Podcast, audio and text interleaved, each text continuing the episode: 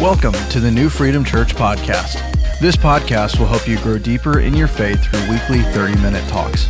If you haven't already done so, go ahead and hit that subscribe button so you get each new episode as it's released. Now sit back and relax as God speaks to you through this message. In the book of Luke, I, I found uh, as we are going through these, these messages this year, the good news, we, we took all the Gospels and we just kind of grabbed some themes from them. But as I got to Luke chapter 6, I found that it, there's so much meat right here. There's so much condensed in this one chapter that I just couldn't spend one week on it. I actually need four weeks on Luke. This is the third week on Luke chapter 6. And today is going to be one of those messages that you are not going to like personally. Now, you probably will like this message for somebody else. But personally, this is going to be a very challenging message. And yet, when I say that, I also recognize that most of the sayings of Jesus, most of the teachings of the Jesus way, are very personally challenging. I mean, when you have as your example, when you have as the model of our faith someone who was sinless, someone perfect, someone who never messed up, that is very challenging for our frail human condition. But nonetheless, we are called to be followers, imitators of God, and followers of Jesus. So in Luke chapter 6, I want to read a verse, a passage of scripture, and maybe you can guess where this text is headed today. Luke chapter 6, verse 38. Here's what it says Give, and it will be given to you. Good measure, pressed down, shaken together, and running over. Don't you love those verses? They have some, some hand motions to them. This one has that. This, this one you can kind of get with. Give, it will be given to you. Good measure pressed down, shaken together, and running over, will be put into your bosom, into your life. For with the same measure that you use, it will be measured back to you. Now, if I were to ask the question, what is this message about today? Where have you heard this text and where have you heard this verse before? I, I can tell you for myself, and in growing up in church for a, a many, many years, and as a, as a young person and coming through, typically this verse would be used at offering time. When we pass the offering plates, this would be the verse that is used. So if I were to ask you, what is this message going to be about today? Someone might say, this is a giving message. You're right, it is a giving message. But it is not primarily a financial giving message. Now, someone asked me not long ago, they said, Pastor, how is the church finances doing? I know that we're in this, uh, you know, post-worldwide pandemic, and the economy has, has really had a lot of shakes and a lot of turns. And, and how, are, how is the church doing? They really cared. How is the church doing? And I, my response was, well, we have fared better than many. We, we've done better than many. But in this post-pandemic time, yes, as a, as a congregation, we have seen this year a shortfall in our budget. And so I got to put in a pencil to that, and I thought, you know what? That could easily be made up if just 40 people would give $40 a week would, would be part of the 40 40 club, is what I would think about it. If, if 40 people would do that, maybe some of those are online. A few of those are, are people who are watching us online, they're connected to us, but, but they've just really never gotten involved. 40 40, $40 for 40 people.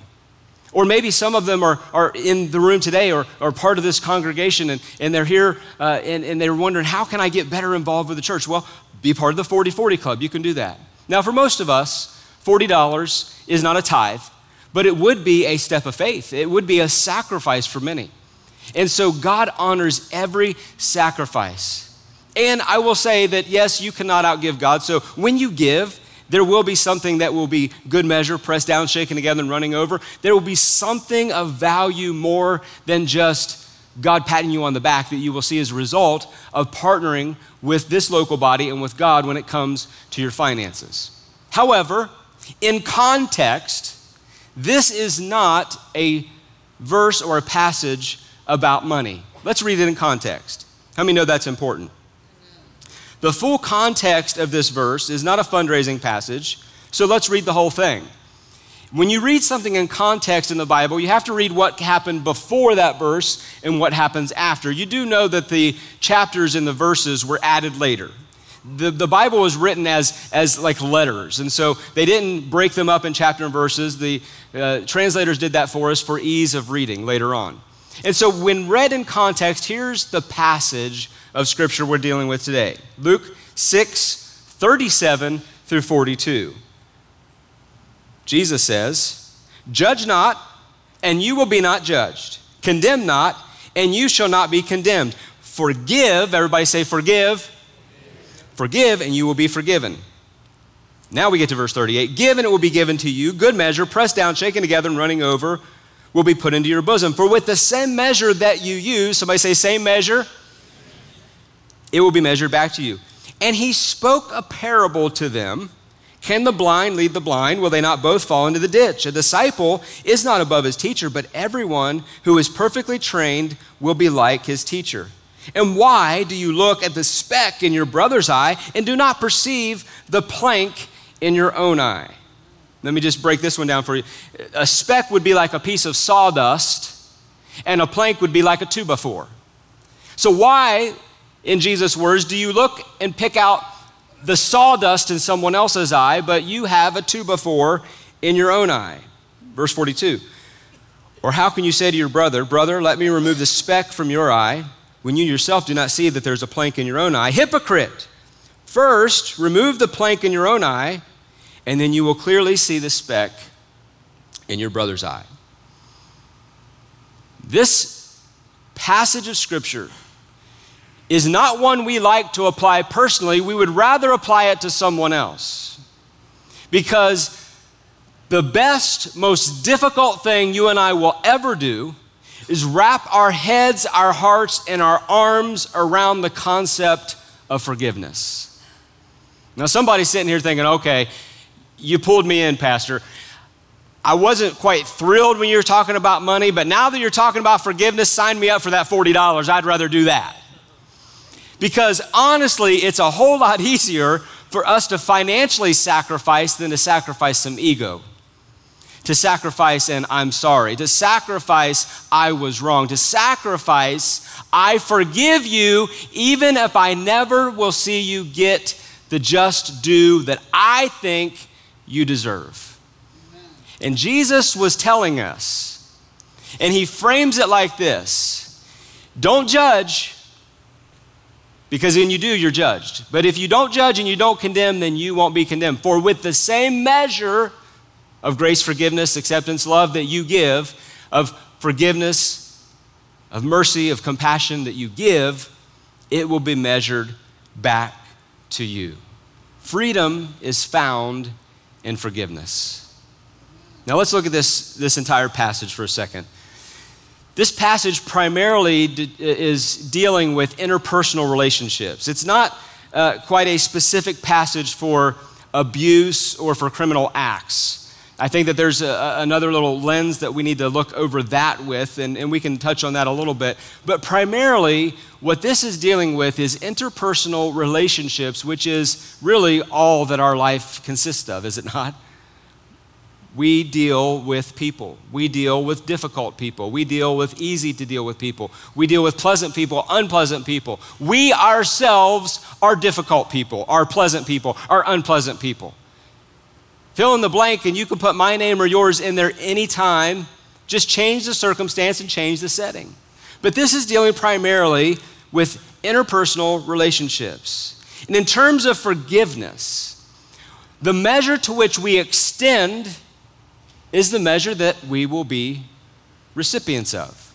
So, how much forgiveness we give is in correlation to how much that we are going to receive. And Jesus told a parable. Now, a parable you know, a parable is a time released capsule story. It is released to you when you need it the most. It's not like a parable is, is just so plain that you get it all at once, but right when the moment is opportune, you will, you will see the truth of a parable. And so Jesus told them a parable about the blind leading the blind. And then he gave the logical conclusion what happens when the blind leads the blind? They don't get very far, do they? They both fall in a ditch. And so, okay, Jesus, I get the blind leading the blind thing, but what does that have to do with me? What does that have to do with forgiveness? Why tell this parable about someone leading another person who can't even see? Now, here's the application I believe that the Lord would have us have in this context is that when you are rubbed wrong, when you are offended, and Jesus said, be on watch, you will be offended. it's not a matter of if, it's a matter of when. When you are given the opportunity by life circumstance to be in the position of forgiving another person. And I say it's an opportunity because God is a great forgiver. For God so loved the world that he gave his only begotten Son. Why did he give his only begotten Son? That whoever would believe in him would not perish, but have everlasting life. God is a great giver, and he is a great forgiver. But here's the application. When the blind lead the blind, they both fall in the ditch. So when you and I have a rub, when you and I have an ought, when we have something as an opportunity that we have been given to uh, uh, uh forgive someone with, what we better not do, and Jesus' parable is applying this, what we better not do is go to someone else who is already crotchety, complaining, mad. They can't see their own log in their eye and tell them all the problem, tell them all the grievance, tell them all the complaint. Because then what we have done is we've allied with someone who can't even see clearly, and they're going to lead us into a place that is called a ditch. Now, if you want out of the ditch today, and I've had a chance to prepare my heart for six days on this to get out of that ditch. See, this kind of stuff's easy preaching, it's hard living, all right? Because we're all in this pilgrim journey together. We all, whether we're teachers of the word or recipients of the word, have to deal with the very stark truths of God's word that contrast our human desires and our human nature. And so, what Jesus is saying is, when you take your problems to a troubled soul, you only compound the problem more and you both end up in a ditch. Instead, look at verse 40. He says, A disciple, no, a disciple is a disciplined one. That, that's all that a disciple means, a disciplined one. One that has disciplines like their teacher. It's an apprentice. You and I are disciples. We are like apprentices of Jesus. We are following the Jesus way. Does that mean we're perfect? Doesn't mean we're perfect. Does that mean we're going to stumble? Yes, we're going to fall. We're going to mess up. But it says a disciple is not above the teacher. But everyone who is perfectly trained will be like his teacher. It didn't say everyone who is perfect but perfectly trained. How do we get perfectly trained? Well, you can go home and you can read the entire sixth chapter of Luke, and you can see that there is tucked in there what we call the Beatitudes, these nine lessons of learning to be a disciple of Jesus that we are on all, listen, we are all on a remedial class of trying to learn and relearn these things. Listen, this book is not something that you can just read once and say, Yeah, I read the Bible once. No, this is a living word. It's alive, it's powerful, it's sharper than any two edged sword. And when you read this book, it pierces as it goes in and it heals as it comes out. And if you will allow this word to infiltrate your life, then you will be perfectly trained as a disciplined one of Jesus. And what did Jesus tell us to do right after the Great Commission, before he left this earth in physical form? He said, Go ye. That means go you into all the world. And he never told us to make converts. Isn't this interesting? Jesus didn't go and say, just get as many people as you can to join on your bandwagon. No, he said, go and make disciples, disciplined ones, followers of the way of Jesus. Those who are not blind in their spiritual eyes, going to other blind people asking them advice for their grievance, for their problem, for the solution of their life, and then thereby both of them falling in a ditch. Jesus said, Go make disciples of all nations, baptizing them in the name of the Father, the Son, the Holy Ghost, teaching them to do these things. And then he gives us this promise, and he said, I'll be with you always, even until the end. Now, those are comforting words. You are not alone. Jesus, by the Spirit of the living God, is walking with us, living on the inside of us. You are not alone. You see, the Jesus way is to forgive and be healed. Jesus said, The disciple isn't above the teacher. So, what happened to our teacher? He was mocked, he was spit upon, he was lied about, he was wrongfully accused. He was wrongfully crucified. They plucked the hair out of his beard. They pulled his hair. They whipped him on the back until he was bludgeoned and bleeding and dying. And yet we complain because somebody made fun of our Christian bumper sticker at Kroger. A disciple is not above their teacher. Now, I'm not trying to minimize your plight, I'm not trying to minimize your problem, but I'm here to tell you that the Jesus way is to forgive and be healed. And here's what you also need to know biblical forgiveness is both selfless and just a tad bit selfish. It's selfless in that biblical forgiveness will cause you to kiss revenge goodbye. Biblical forgiveness will cause you to have to reconcile the fact that you may never hear the words, I'm sorry, from your offender. It is selfless in that the very person who wronged you may never accept the blame for the injury they caused. But biblical forgiveness is a tad bit selfish because we know the end of the book and we know that the one forgiving is the one who gets set free. And I want to be free. I don't want to be bound. I don't want to be chained. I don't want to have these, these conversations in my mind of, well, if she says this, then I'll say that. And if he does this, then I'll do that. And if they, no, I don't want to have those because you are giving free rent to your offender in your brain. You're letting them live there rent free, and you are rehearsing and you are bound by the unforgiveness by rehearsing the story, by rehearsing the hurt time and time again. And our human nature causes us, because we're hardwired this way, to look at others' faults while we give ourselves a pass. To look at the speck in someone else's eye, but we're plank eyed saints and we don't realize it. And that is our human nature. And that is why that we need another mature, Jesus loving believer to come alongside of us put their loving arms around us and say, and here's, here's how they do it to me Joey, say, I lose the whole pastor and everything. Joey, you were wrong. You need to forgive. You need to operate in love. You need to let it go. It's eating you up more than it's eating them up. We need other people to come alongside us because we can't see what we can't see. See, Jesus talking about this sawdust in our brother's eye, but a two before in our own eye, is just his clever way of saying we all have blind spots. Just look to your neighbor and say, I have a blind spot. I know that's hard. About half of you participated. Come on, we're going to get the whole. Look, look to your neighbor and say, I have blind spots.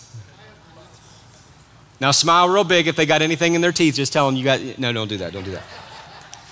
That's only what wives do to husbands. but this is Jesus' clever way of saying, you have blind spots. We all have blind spots. But look at the prescription that Jesus says. Before you try to fix somebody else, Jesus, as our teacher, as our role model, as our master, says, deal with your problems first. This was first century vernacular for when you're in the airplane and the alarms go off and the emergency is happening and the stewardess is running up and down the aisle, you don't put the oxygen on the children first, you put your own oxygen on first. Oh, but no, I want to take care of my kids. By taking care of you first, then you are able to take care of others. But if you never take care of you, you're a disaster, a blind guide, and you can never lead others. It starts in your heart first. Judgment begins in the house of God, Amen. not out there. Amen. We all know John 3:16. I just quoted. Let me say John 3:17. For God did not send his Son into the world to condemn the world, but that through him they might be saved. Amen. So let us lay down our stones. Judgment begins in the house of God. And if you and I are the temple of the Holy Spirit, then the house of God is not these four walls we're sitting in. We, as lively stones, make up the house of God. So, where does judgment begin? unforgiveness needs to be judged in my heart first. It needs to be judged in my life first. It needs to be repented of in my heart, in my life first. This is all right here in Luke chapter 6. And here, here is the great example that we see in all of eternity, in all of, of God's divine wisdom. It says of Jesus that he is the lamb who was slain when? Before the foundation of the world. So before the beginning even was, God is the Alpha and Omega. He knew the end from the beginning. And He chose this time period of the Roman Empire to bring forth His own Son. And in that day, there was a gruesome, humiliating, defiling way of death, and that was a criminal's cross. And on a criminal's cross, there were two distinct directions that the person who was accused of a crime would be crucified. First, they would be laid on a vertical beam, they would be affixed and attached to that beam, and then they would be laid on a horizontal beam with their hands stretched out and nail pierces in their hands. And from this great symbol, we wear it around our neck and on our jewelry today. We put it on our, our clothing, we put it on our cars. This is actually a symbol in the ancient world of suffering and shame. But for us, for Christ followers in this day and in this era, we look at it as a symbol of God's great love. But let's look at it for something else too. It is also a symbol of two directional paths by which we need to reconcile with God. First of all, we have to get our heart right vertically with the Lord. Forgiveness is granted between us and God. When we receive the forgiveness of God vertically, then the horizontal life becomes a whole lot easier. Because when we have received forgiveness from God, now we can be givers of forgiveness to others. The vertical beam means I have a debt that needs to be settled between me and God, which I can never settle on my own. It took an, a, a, stand in between, it took a, a go between, it took a priest, a high priest, Jesus, our high priest, who was tempted in all points as we are, yet he was without sin. The spotless lamb, Jesus took care of that vertical relationship, and all that we have to do is accept by faith the work of the cross, and we are made right with God. But there's also a horizontal beam. And this is perhaps the most difficult one for us to walk out because we live in this flesh. Even though we walk in the flesh, we are not to walk according to the flesh. For the things which are seen are just temporary, the things which are not seen are eternal. And so we cannot see the vertical of our forgiveness other than by the outworking of our lives because when God invades a, a, temple, when God's come into a life, when, when a change starts to activate, it happens from the inside out. And that's why you can do all the religious ceremonies and ritualistic washings that you want. You can, you can wash the outside of the glass, but the inside is what really matters. And if you get the inside clean, then all of a sudden, over time, it may not happen overnight, but over time, the outside starts to look different. That person comes to Christ, and the first week, they may not dress a whole lot different, but over time, God might convict them and say, maybe you shouldn't show so much skin. maybe, you shouldn't, maybe you shouldn't uh, wear this thing, but maybe you should wear that. Maybe you shouldn't go to this place, but you should go that. You don't have to tell them as a church member where to go, what to do, how to, how to vote, where, where you associate with. You don't need to tell them any of that. God's Spirit, you listen, I trust Jesus. He can do it. And so when we get that vertical taken care of, then horizontally, God has given us this pathway of forgiveness. R.T. Kendall is a great retired pastor now who pastored for more than 30 years in Great Britain. And he wrote a book on forgiveness. And I just want to share some of the wisdom uh, from, from his writings here. I won't have time to get into all of them today, but I want to share with you a couple things forgiveness is not, and then a couple things forgiveness is. Forgiveness is not approval of what they did. You see, Jesus, when encountering the woman who was caught in the act of adultery, did not approve of her actions, yet neither did he condemn her to a life of having to stay in that sin. What did he tell her? He said, You are forgiven. What you did wasn't approved, what you did was wrong. You are forgiven. Now go and sin no more. You don't have to forgive and let someone off the hook for everything. You don't have to look over and, and, as though what they did wasn't substantive. It was. It is not approval, it is forgiveness. Also, it is not pardoning what they did. Pardon is a legal transaction whereby a offender, offender is released due to a, a written ordinance or something that exonerates them from what the law says. It's a court ordered pardon. You're not pardoning anyone, that's up to God. So your forgiveness doesn't get them off the hook. It's not, neither is it reconciliation. We, we get this wrong so often. We think that uh, reconciliation is that, well, they're forgiven, we have to be best friends again. Reconciliation requires the participation of three you, the other person, and God. Now, you can pray before God before you ever go to offer the forgiveness, but they may not accept the forgiveness. Therefore, if the other party is not willing, then reconciliation is not possible. Can't happen. Also, there are things that people are carrying even to this day over offenses that someone caused them who's no longer even alive. How can you reconcile with someone who's no longer living? You can't. They're gone, they're dead and gone.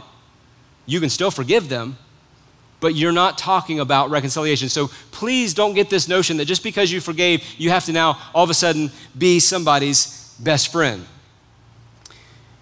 An injured person can forgive the offender without reconciliation. And in most cases, we, as the forgiving party, should not press reconciliation. It has to be a mutual decision.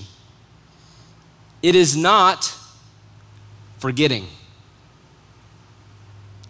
Some have said, You'll know you've forgiven when you've really forgotten. But I challenge that notion because we are fearfully and wonderfully made in such a way that our minds will record significant events that a smell, a song, a shine of light, so many things can bring us right back to a moment of significance to our lives. Have you ever experienced that? You taken right back because your mind records things. And so, if, if someone has deeply wounded and offended and hurt you, it's likely that you will never completely forget. You can't just simply get rid of, of that memory. That's bad advice to say that, you, that you're going to forget it. There's something really good about remembering things that have hurt us. Any, any children, uh, any, anyone ever instructed their children not to touch a hot stove and that little cantankerous cute little three year old decided they were going to touch that hot stove? Do you think they did it twice? they remembered the pain and they didn't do it again. And so remembering can be a way of protecting ourselves. But there is a difference between a wound and a scar. You see, a wound is open, is hurting, and it needs healing. But a scar is just proof that there once was a wound it's a remembrance of what happened and that you never want to go through that again, but a scar doesn't hurt anymore. When I was about six years old, I lived in a, a small neighborhood and we had a, a, family dog. And right next door to us was also our neighbors had, had a dog. And we were on good terms with our neighbors, but their dog was always chained up. And our dog would just run free. And I never understood at six why that their dog was always chained up. I would hear him out there barking, and I just, I just like pets. And so one day I wandered off when I wasn't supposed to wander off, and I went out the back door, and my dog was out playing, and I got a little too close to the neighbor's dog who was on the chain, and the neighbor's dog knocked me down.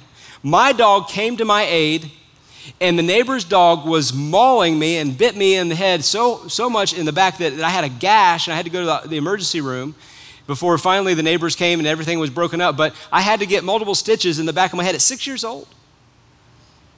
And now, today, when I'm parting my hair, when I'm combing my hair, I can see and I can find that scar. But can I tell you, it doesn't hurt. You could come and touch that scar, it doesn't hurt.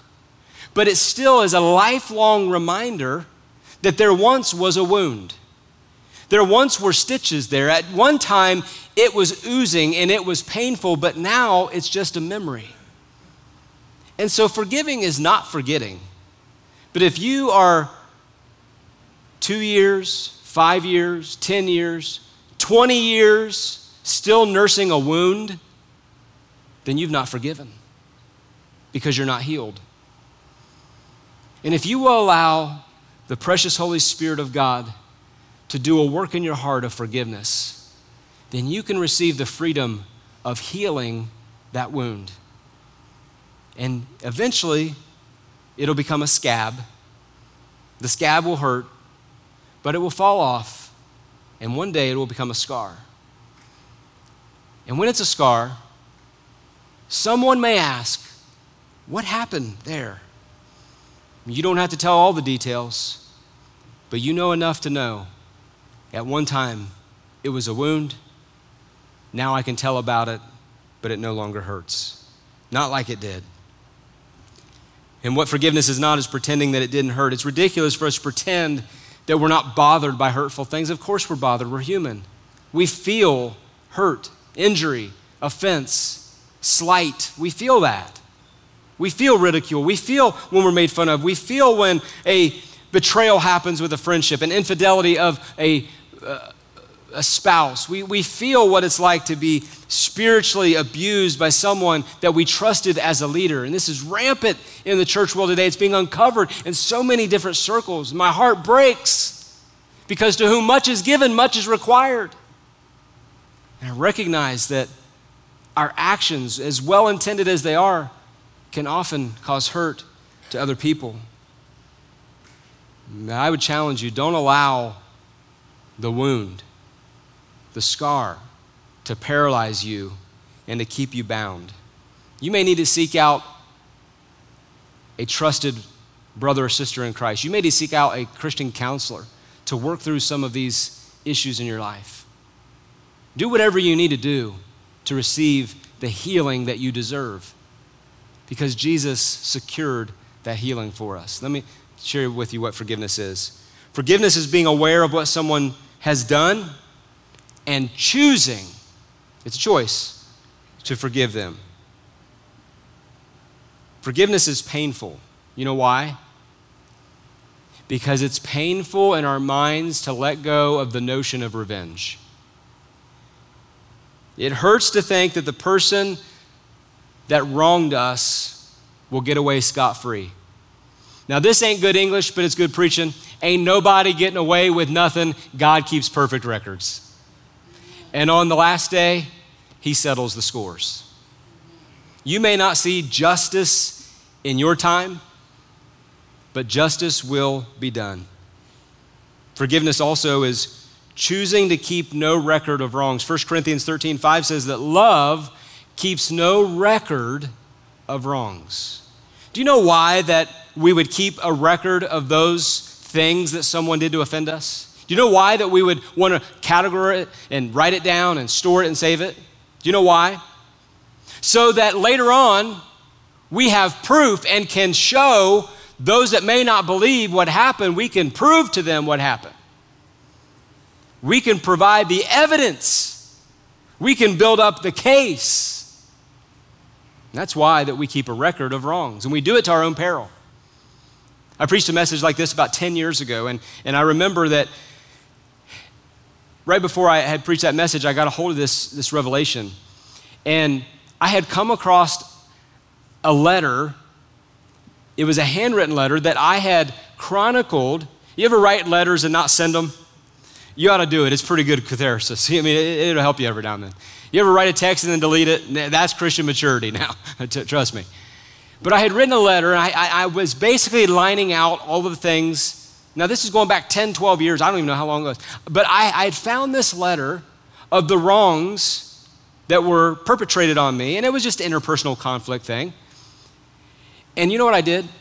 When I got a hold of this revelation, I ripped it up really good and I threw it in the trash can. I got rid of it. I can't even, it was, it was in my notes, and I can't even remember to this day who was the offender, what the situation was, but I had chronicled a record of wrongs because I wanted to be able to prove it just in case everybody asked.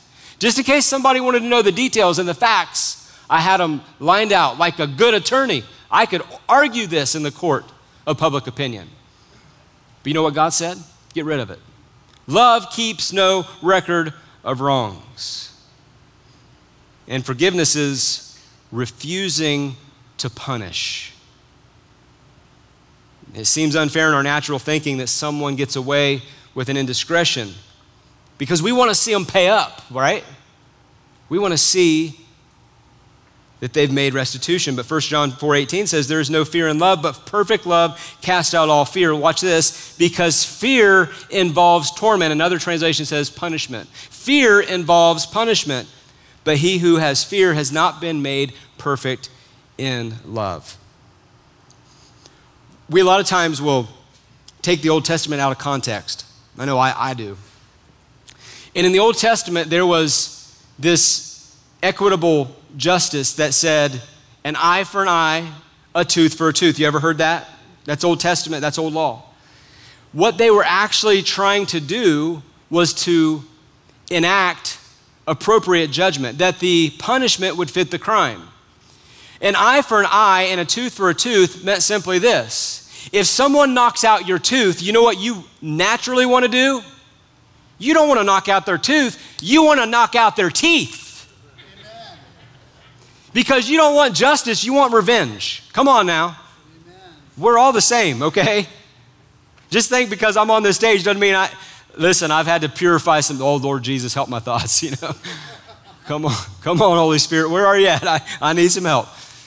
An eye for an eye meant you're not going to knock out their teeth. If they knocked out your tooth, all you can go after is their tooth. If they killed your cat, you can't kill their dog and their cat, you can only kill their cat. I mean, right? That's justice. But we want revenge. And so, forgiveness is refusing to punish, it's refusing revenge. And here's what it actually do it sets God free to do what needs to be done. Now, it seems like a paradox that God would be bound by us. But can I tell you that in the terms of forgiveness, with the same measure that you use, you will receive in kind. When you forgive, you set God free to be a big forgiver for you. When you withhold forgiveness, then what you're doing is you're limiting, you're restricting the abilities, according to spiritual law, for God to do something great in your own life. Because you're blocking the flow of blessing by holding on to unforgiveness. And if punishment is our motive, then we have grieved the Holy Spirit. And when we grieve the Holy Spirit, it's not that we can't lift up our hands to worship, it's that we won't because we feel condemned. We feel guilty. We just don't feel the movement. We don't feel the freedom, the liberty to do so. Four is this forgiveness is not telling what they did. Now, in church circles, and we've got one, we got a prayer line, we got a prayer chain. But I promise you this because I send out most of the calls or, or one of our staff, it is simply a prayer line. It's not a prayer gossip line. A lot of, a lot of circles, we, we gossip in the form of we sanitize it with prayer. Would you pray for me because my wife did something really bad? Let me tell you what she did so you can pray specifically, right? I don't want you to be vague in your prayers. We don't tell what they did. There are times when something has happened to you and you, you need a shoulder to cry on, you need a sounding board, you need an ear to bend. And if that's the case, choose you one or two faithful friends, confidants, people who can keep it close to the vest, a professional Christian counselor, someone that you can vent and air that out with. But don't go to this circle and that circle and that friend group and the next friend group. And forgiveness is not telling what they did, even if what they did and what you're telling can be factual. A fact and a fact and a fact does not the truth make. Hear me sharing a fact and a fact. You know, we, we, culturally, we've got this thing about tell your truth. No, you may be telling your version of facts, but you don't have a truth. I don't have a truth. This is the truth. Amen. Amen. So it's not telling what they did. It's not having to gain allies and get someone on our side. It's this Are you on the Lord's side? Don't ask God to get on your side. You just need to find out where God's blessing and go get on that side. That's what Henry Blackaby said about the experiencing God. The whole book that he wrote, Experiencing God, is Henry Blackaby was a relative unknown. in Saskatoon, Canada. Anybody ever know where Saskatoon? I've never been there. Never pastored a church over 200 people, retired and wrote a book called Experiencing God. Anybody ever heard of Experiencing God? Probably half the audience have. In the 90s, it, it became the bestseller. It went worldwide, and God plucked him out right there because God knows where you are. And his whole premise was find out where God's blessing and go get on God's side, and then miraculous things will begin to happen. Number five, forgiving is being gracious. Graciousness is shown by what we don't say more in times than what we do say. Phil, come and, prepare. I'm about to close. Mercy is not getting what I deserve. And get, grace is getting what I don't deserve. So Jesus said it like this If you forgive in a big measure, with that same measure, you're going to be forgiven. If you withhold forgiveness, even a slight bit, then that's the kind of condition that you're going to have when forgiveness is flowing your way. And can I tell you that sometimes the most difficult area of forgiveness to walk into is when someone hasn't offended us, but they've offended someone that we love. We can take it, we have broad shoulders. We can get insulted, we can overlook it. But when someone has hurt, has had a criminal act, has offended, has injured someone we love, it injures our heart. And so today, my question is simple Do you vertically need to receive forgiveness from God? Examine your heart. Because until you receive the forgiveness that is offered freely by Jesus Christ in His shed blood at Calvary, you don't have the capacity horizontally to forgive others. You can try, but it's not lasting. But when you settle this first, then horizontally you need to take a look. You need to survey. And you need to ask Is there someone I need to forgive? Is there someone that I need to forgive who didn't even offend me, but offended someone I love? Is there a withholding in my heart to let a prisoner go free?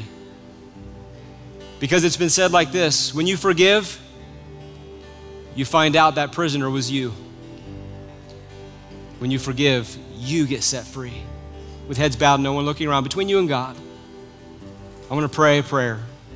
I want to include this. First is your vertical relationship. And we say, Lord, forgive us our debts as we forgive our debtors. Jesus, cleanse our hearts from all impurity, from all pride, from bitterness, anger, wrath, revenge, and unforgiveness. We repent. If you agree in that prayer, then do this say, Amen. And next, Lord, there's some people I need to forgive.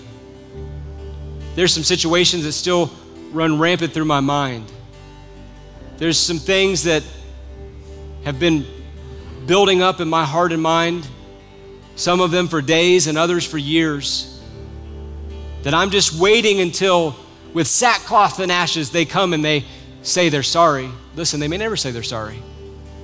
It's still up to you to forgive. Do you want to be set free today? If that's you, then just say this I forgive. Come on, we can say it together. I forgive. Lord, for everyone who prayed today,